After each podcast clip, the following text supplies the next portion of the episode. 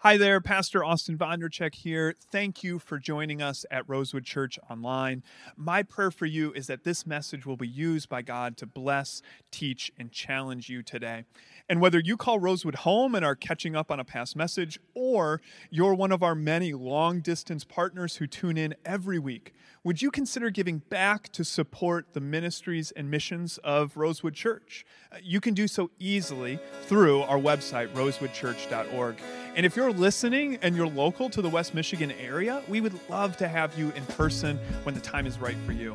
Again, I pray this blesses you and helps you grow in your love of Jesus Christ. Good morning. Good to see all you here. Uh, my name's Austin, and uh, we are here at Rosewood. We're in a series called Shadows, looking at kind of the shadow of suffering that's bearing down upon uh, the churches that Peter was writing to. Um, though, just to this just selfishly here, just to save my own breath and to save save um, many questions. Um, no, our twins are not here. Uh, you won't see me when they are. Um, I have my phone on me. Um, so if I get a call, if Leah calls me, she knows what I'm doing. So, you know, if I get a call, I'm, I'm answering. Uh, but uh, no, we are waiting. Uh, this today is 35 weeks. We are looking forward to 36 at a bare minimum, though. If something happens, something happens. So that's where we're at. That's where half of my head is at. But uh, let's get into where, where we actually left off in First Peter. Last week we looked at the, the first half of chapter 2, uh, where Peter talks, t- tells the churches about, you know, you are in this, this time where you are, you are home away from home. Your home is in heaven, your heart is in heaven, but your feet are here on earth. You are home away from home. Uh, and as, um, as you are home away from home, you are being built into a spiritual house, he said. We are, we are living stones being built into a house, built into a church. And you're not a living stone, there's no, there's no singular living stones other than Christ himself. It is that we are, as a, as a whole, together, living stones. And, and uh, as we experience challenging times, whether that be, you know, external pressures and, and challenges or just our own personal struggles, uh, part of being home away from home and being built into this, into this spiritual home here uh, is that we have one another to encourage one another, to spur one another on. Um, and, uh, and, and so, so reminding them, like, hey, remember, you've got each other. Uh, no matter what you go through, you've got each other, and there's going to be other people looking for what you have. Be hospitable to them, uh, greet them with open arms. This week, uh, we are going to start by, by rereading uh, the verses that we left off on last week, verses 11 uh, and 12, uh, because 11 and 12 are important transition point, and we'll, we'll talk about that here in just a minute. But let me repeat what we read last week says, Dear friends, I urge you as foreigners and exiles, there's that language, abstain from sinful desires which wage war against your soul. Live such good lives among the pagans that though they accuse you of doing wrong, they may see your good deeds and glorify God on the day he visits us.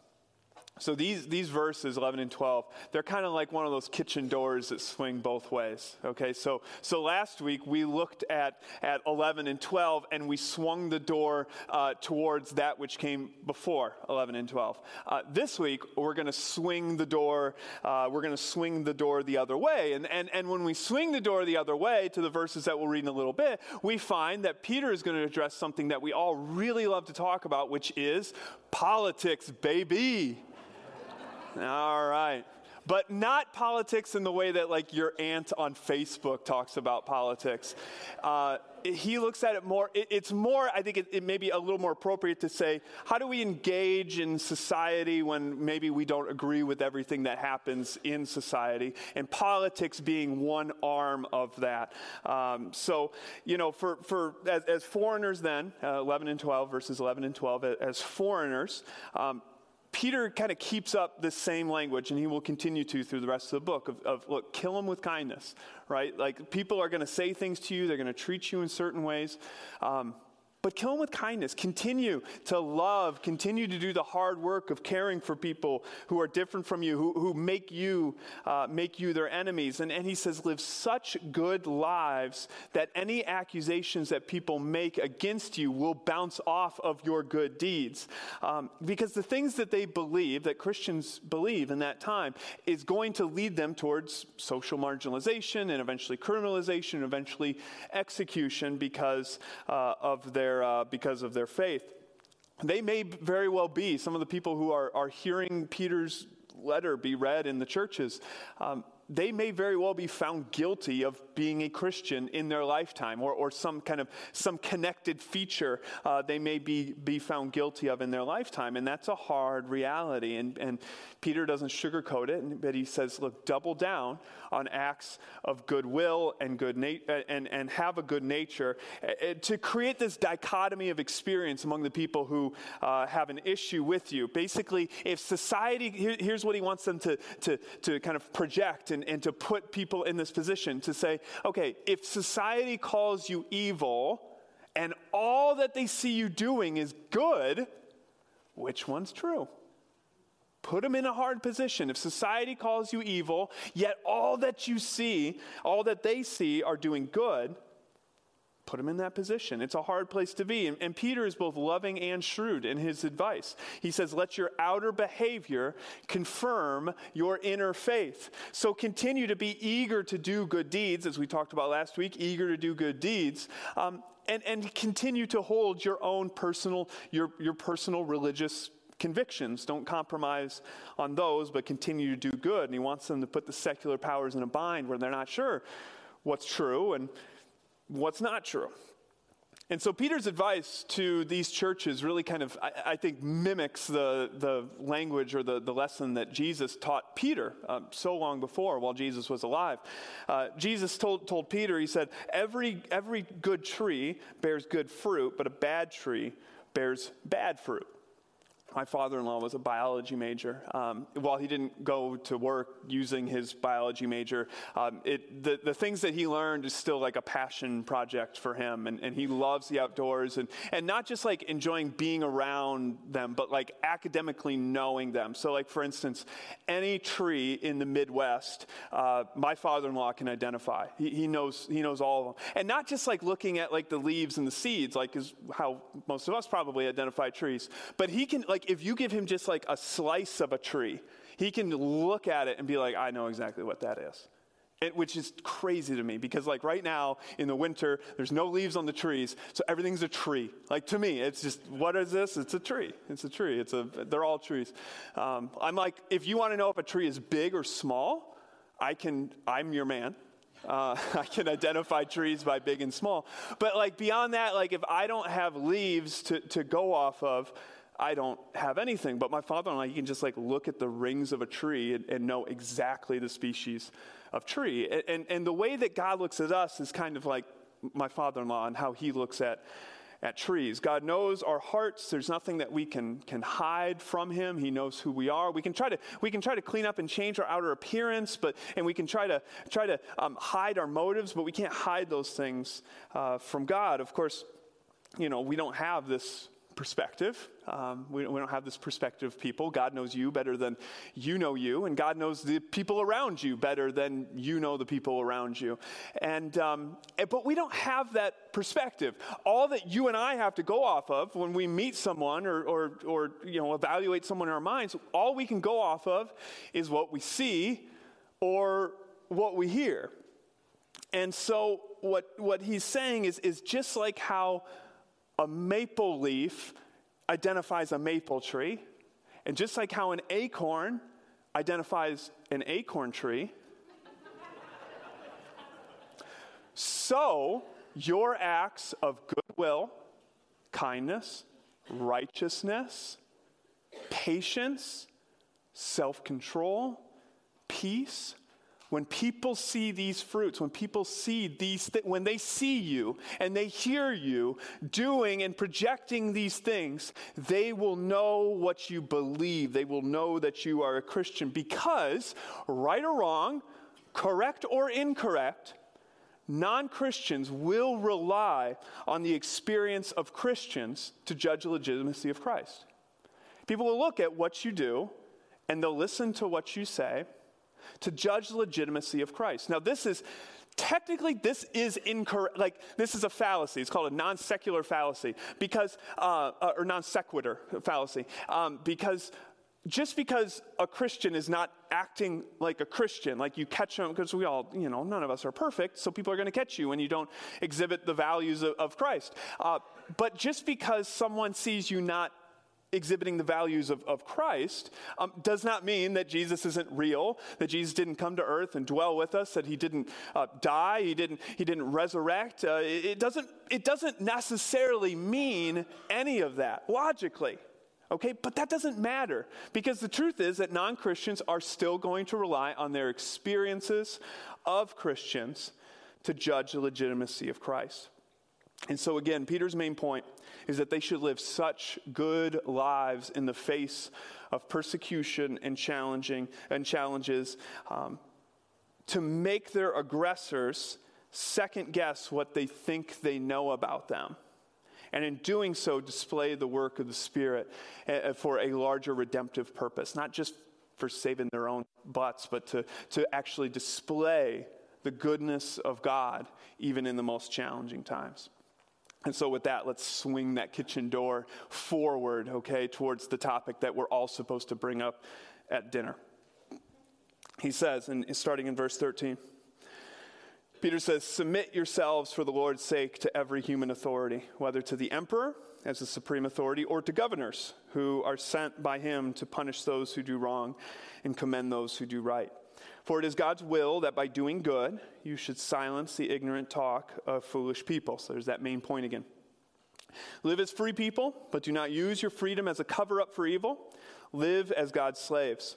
Show proper respect to everyone. Love the family of believers fear God, and honor the emperor.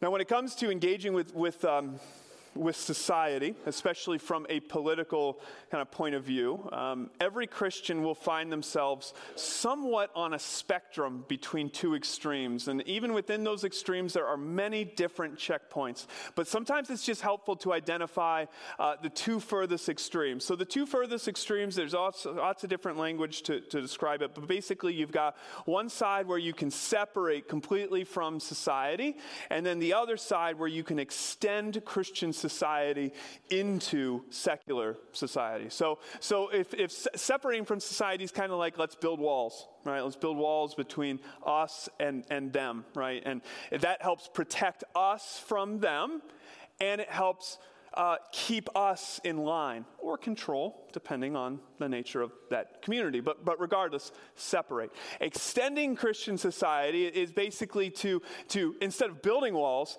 taking the walls down completely and trying to, and this would be the furthest, furthest extreme here, to force a Christian subculture to become the dominant culture, even if those in the culture do not all believe in the foundation of the subculture. They do not all believe in Christ. So these are the two the two extremes. Now Peter's viewpoint is more moderate and it's come to be identified it has like its own its own title to what Peter is advocating for. He's advocating for something called the sectarian approach uh, to life.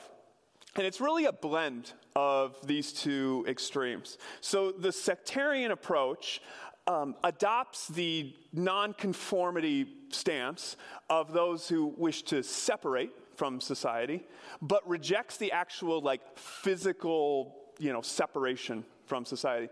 Uh, and then it, it, also accepts or, or takes with it, uh, or takes from the extend Christian society. It, it has that evangelistic edge, which is missing on the first one, um, but it rejects trying to impose Christian values on, on non Christians. And so, if you were to, I guess, use a little bit more religious language instead of saying sectarian approach, um, what you could say is that the church should focus on being a spiritual community internally which is hold strong to convictions. You, you, don't have to conform. You don't have to, to, to, to compromise what you believe. Uh, that declare the virtues of God externally. Key word there declare. Declare. Not force upon, but declare. Declare. Not to be ashamed, to be proud, to be, to be um, glad of what you believe, and, and to even be excited to tell people of what you believe, but it's declaring, not forcing. And there, there has to be something in the middle because both extremes really they have some serious disadvantages if you were to completely adopt one or the other. If, if you are to if christians separate from society basically it's like this modern monastic movement uh, where where you find yourself isolated or or insulated from probably the better word insulated from uh, the people that God has called us to love and to serve. Um, Jesus, came, he gave his life for the world, not the clean and the pretty parts, not just for, for people who would believe, but he gave the world, he gave himself to the whole world. He died for, for all of us. And, and what we can do in this modern era is, is we can completely insulate ourselves from the people that God has, has called us to love. I mean, think about it. you. Your whole life can be set up to insulate you from people who are different from you and people who believe different things from you. You can, if you so choose, you, you could live in a place where everyone kind of thinks the same way. That's pretty hard, but, but you can live in a place where everyone, you know, you can go to a church and have, and have all your friends be Christian. And, and any friends outside of the church, you kind of, you vet them and you make sure that they, they believe in the same things you do and, and are, are, are Christians as well. Uh, you can go on Christian vacations. There's a whole Christian vacation industry. So you can go and do things with only Christians and go to camps and do all that kind of stuff. Uh, uh, you can send your kids to Christian school to make sure that they, they don't necessarily, you know, blend with, with some someone who believes differently from them. You can listen to Christian music. You can watch only Christian media. There are so many Christian subcultures that you can isolate yourself. And I am not saying that any one of those is wrong. Not at all. Rather, I'm just asking you to take inventory, to say, have, have we, through all of these different avenues and these subcultures, sometimes unknowingly, insulated ourselves from the people that God loves and from the people that God has called us to love. Could that be the case? Absolutely. It's the modern monastic movement. So that's, that's one. What about the other one? You can try to, try to extend Christian society into secular society. It's this idea that, that we can have a, um, that if we get the rules right, or the laws right, in a community, or a state, or a nation, if we can have all of the laws and rules be 100% reflective of the values in Scripture, well, then we will have a holy community or a holy state or a holy nation. Thing is, that only works if you believe in salvation by works. We don't. We believe in salvation by grace because you can know all the laws, you can follow all the laws. It doesn't mean that you know and follow Christ. You can, so, so you can impose laws, but imposing those laws and following those laws does not mean that you're a Christian. Now, granted, there are, there's plenty of wisdom from Scripture that, that I hope would inform laws in a community. There, are, there are, are, are things that are considered just universally good that are a part of Scripture that make their way into almost every code of law in the world. But if we think that if we get the laws right, that all the people will be right with God, that's salvation by works. You don't need Jesus in that because the law has become your Savior. So you don't need that. You don't need Jesus in a, in a place in a place like that. So both extremes while they have their merits that peter would certainly acknowledge and i would acknowledge they also have their shortcomings. So if we have to so, so if we have to assign one or the other we're just not going to be quite right. And so, so peter again and most people find themselves somewhere in the middle. And peter is writing to christians who are in a pluralistic uh, region with, with far less Christian influence in politics than, than we have today. And, and his advice to them when you're in this position don't separate and don't dominate. Continue to be eager to do good. And do not compromise on the things that you believe. So now let's be a little bit more explicit about life today. So here's a, a reality check that probably everybody, everybody should know at this point. The church no longer has the kind of social influence that it once enjoyed. Um, there were times in the past where um, state, government, community laws would kind of double check themselves off of the church and, and, scripture, just to, whether formally or informally, just to make sure that things are, you know, kind of jiving, jiving right. That's not how it was in Peter's day, and that's not how it is today. And so often, I think, when, when I hear messages or read books or, or talk to people about topics like this, just like the, the fear and anxiety level just gets so high. Like, like there's fear that, that, that something is going to happen that, that's out of their control. And there's this sense of implied threat that we have to act. And usually we have to act very, very dramatic. And, and I, I get it. I get it. One way of, of bringing people around a cause is to give them something to be against, you know? So I, I, I get that conceptually, but I also don't think there's a reason to freak out. I don't think there's a reason to be overly concerned or fearful or defensive. And here's why because life may become more complicated uh, as social trends continue as they do. I'll acknowledge that. They may be, it, life may become more complicated as a Christian as you balance or, or, or continue to hold to your beliefs and yet see or hear of laws that you don't agree with based upon your, your convictions. But no law can take or make what you believe unless you let it. No law that any authority makes over you can take what you believe, can take your faith from you. And also, no law can make faith. No law can make you righteous. Because righteousness doesn't come by, by following all the rules, it comes only through Christ. So no law can take or make what you believe. You can't legislate faith into a community, you can't legislate faith out of a community. Peter is imploring you to live holy lives in the midst of secular chaos and let God take care of the final results. Don't separate, don't isolate, but let your good deeds and your goodwill show, be on show. So that people who hate you, they may hate you for what you believe, but they will love you for what you do. Now, there's a little word that we skipped this whole time. Um, that we skipped in, in, Peter's encouragement to these Christians and to Christians today, to us today. Uh, it's the, the very first word of verse 13 that, that we read. And the, the word that we skipped, or at least I skipped over, and I'll tell you why I think a lot of people skip over it, but the word is submit. Submit yourselves for the Lord's sake to every human authority, to the emperor, to the governor. So you may think it's hard, just to, to bring it to this present day, like you may think it's hard to apply this. You may think it's hard to submit to the emperor. Yeah, let's go. You may think it's hard to submit to the president and the administration today. You may have thought it was hard to submit to the president and the administration before. But I can assure you that the people Peter's writing to and Peter himself, they had a much harder job submitting to the authorities than you ever have. So long as you've lived in this country, it is so much harder for them than it ever is or has been for you. See, their emperor is Nero. We've talked about him a little bit in this series. Nero is a psychopath, set his capital on fire, blamed the Christians, and now this ripple effect of persecution is moving out from the center towards these, these churches. He is certifiably insane. He's evil. And Peter just said, submit.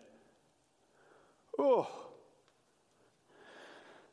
Many Christians, I, I think that, um, I, think for many Christians, the, the discipline of submission is, is all but lost. And there's, there's reasons for that. Uh, one of it is that we've warped submission to, to be something um, to be something that it's not. To the point where we actually, a lot of us have this religious pride that we, uh, that we refuse to submit. We elevate defiance over, over submission. And then we get really, really proud of it. And, and I think part of that is because we have warped submission to be the same as losing. right? When you know you've lost, then you submit. Submission is always like, for, for some of us, submission is the last thing that you'd ever want to do. It's the, it's the white flag, it's the losing white flag, right? If that's true, if submission is losing, uh, Jesus was a loser. Because Jesus lived in submission to his Father, he served in submission with his followers, he lived in submission to his enemies. He, he allowed himself to be arrested by a mob through submission. He submitted himself to the biased authorities that held him trial. And he submitted himself to the point of death on a cross. The way of the cross is a way of submission, it is voluntary submission that was modeled to us first by the life and death of Jesus. The way of the cross totally reforms our instincts on how to treat those who are hardest to love and to those who, um, who don't love you, who call you their enemy.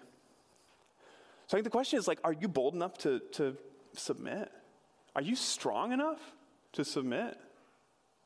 Because I don't know about you, but defiance comes really easily, at least to me. You don't need the Holy Spirit to be defiant, not at all. You need the Holy Spirit to engage in submission. See, defiance takes care of itself, doesn't it? Like, like original sin, original sin takes care of, of being defiant. Uh, being defiant is easy. Being defiant is childish. My children are defiant to me all the time. Being defiant is childish. Are you strong enough to pray that the Holy Spirit would help you to live the model of submission that Jesus, that Jesus modeled on the way to the cross? Are you strong enough? Are you brave enough to ask that God would help you to be that way? Defiance is easy, submission is hard. And whereas political revolution always was and always is uh, uh, still thought of as a, the raising of weapons against the authorities, Jesus, re- Jesus is the most revolutionary. He, he revolutionizes the revolution by, by, by submitting and calling us to do the same. The Apostle Paul said in Romans, he said, Let everyone be subject to the governing authorities, for there is no authority except that which God has established. The authorities that exist have been established by God. In other words, you may not know why a person's in power and you may not like it, but God knows why they are in power. And as long as obedience to them does not require that you stray from your convictions, hold strong to your convictions, but as long as they do not require you to stray from your convictions and contradict the commands of Scripture, he says, submit to them. Christ calls us to live as citizens of a new order and a new kingdom. And a fundamental feature of that kingdom is displayed by the king himself and its submission. And all this helps to further Peter's goal that we've talk, been talking about this whole time and, and we'll, we'll continue in this section. That as religious foreigners, we shouldn't, that they shouldn't give the Roman authorities more of a reason, uh, more of a reason to, to hate them. Um, let them struggle with hating you while you go out and focus on doing good and let them kind of try to figure out why those don't line up. Every year we become more and more like the churches that Peter is writing to. Now granted, we are not in the same place that these churches that these churches are. It is it is apples to oranges um, from today to back then in that area, okay? But I think we can relate at the very least to the trends where, where the church, where, where Christians kind of have, we have less, um, less uh, uh, social privilege, uh, less moral influence. there is definitely a sense of, of less control. But rather than being scared and acting out, Jesus and Peter call us to courageously choose submission as a way to the cross for the sake of those who are far from God. And the opportunity that, that Peter is showing the churches 2,000 years ago in the Mediterranean region are the same opportunities afforded to us today. that as the, the church grew, we got to remember like some of these, these times that Peter is writing in and these communities that Peter is writing to, the church explodes, even though every single other metric you would think that they would decline. You'd think that after all the pressure that the, the church would have never made it out of the first century, and yet you see it growing and becoming emboldened, even when they are so perpendicular to the society around them. So that's why I'm like, why, why are we freaking out sometimes? Because scripture, the testament of scripture over and over again shows that the church is not dead, that God is not dead, that the church will continue on. Yes, you may have some challenging tensions that you have to live with. They had it worse, I can tell you that. But they held strong to their convictions. And they held strong to doing good in the face of the evil that was perpetrated against them. And they were courageous enough to live by the Spirit through a posture of submission. There's a lot that we can learn from them. And I pray that we do. Let's pray. Jesus, thank you that, God, if you did not model submission to us, we could not be here. Where would we be without your submission? Your submission to death. God, you, you were mocked on the cross. Well, why don't you send, uh, why don't you send a legion of angels to, to get you down from there? Why don't you do this? Why don't you do that? The most ironic statements in all of history. Because God, you could have. But Jesus, it wasn't the nails that kept you fastened there, it was your love, your love for us. And so, Jesus, thank you that you have modeled the way of the cross to us, that we can follow in your path. But God, it is so hard. It is hard to live in submission, to live in submission to you, to live in su- to submission of, of, of authorities around us, yet you call us to do that. But you don't just tell us, you show us. Jesus, I pray for your spirit that we would be able to live as you've called us to live. God, we don't need your spirit to be defiant, but we do to, to live in submission. Help us to do this, God. And in so doing, help to demonstrate the redemptive truth of your gospel to the people around us. Help us, through submission, to preach to ourselves, to preach to our community of believers, and to preach to all of those who haven't heard your word and made that faith commitment. Jesus, live within us through your Spirit. Guide us and help us to do that which we cannot do on our own. In your name we pray. Amen. Thank you again for making Rosewood a part of your day. Now go in peace to love and serve the Lord.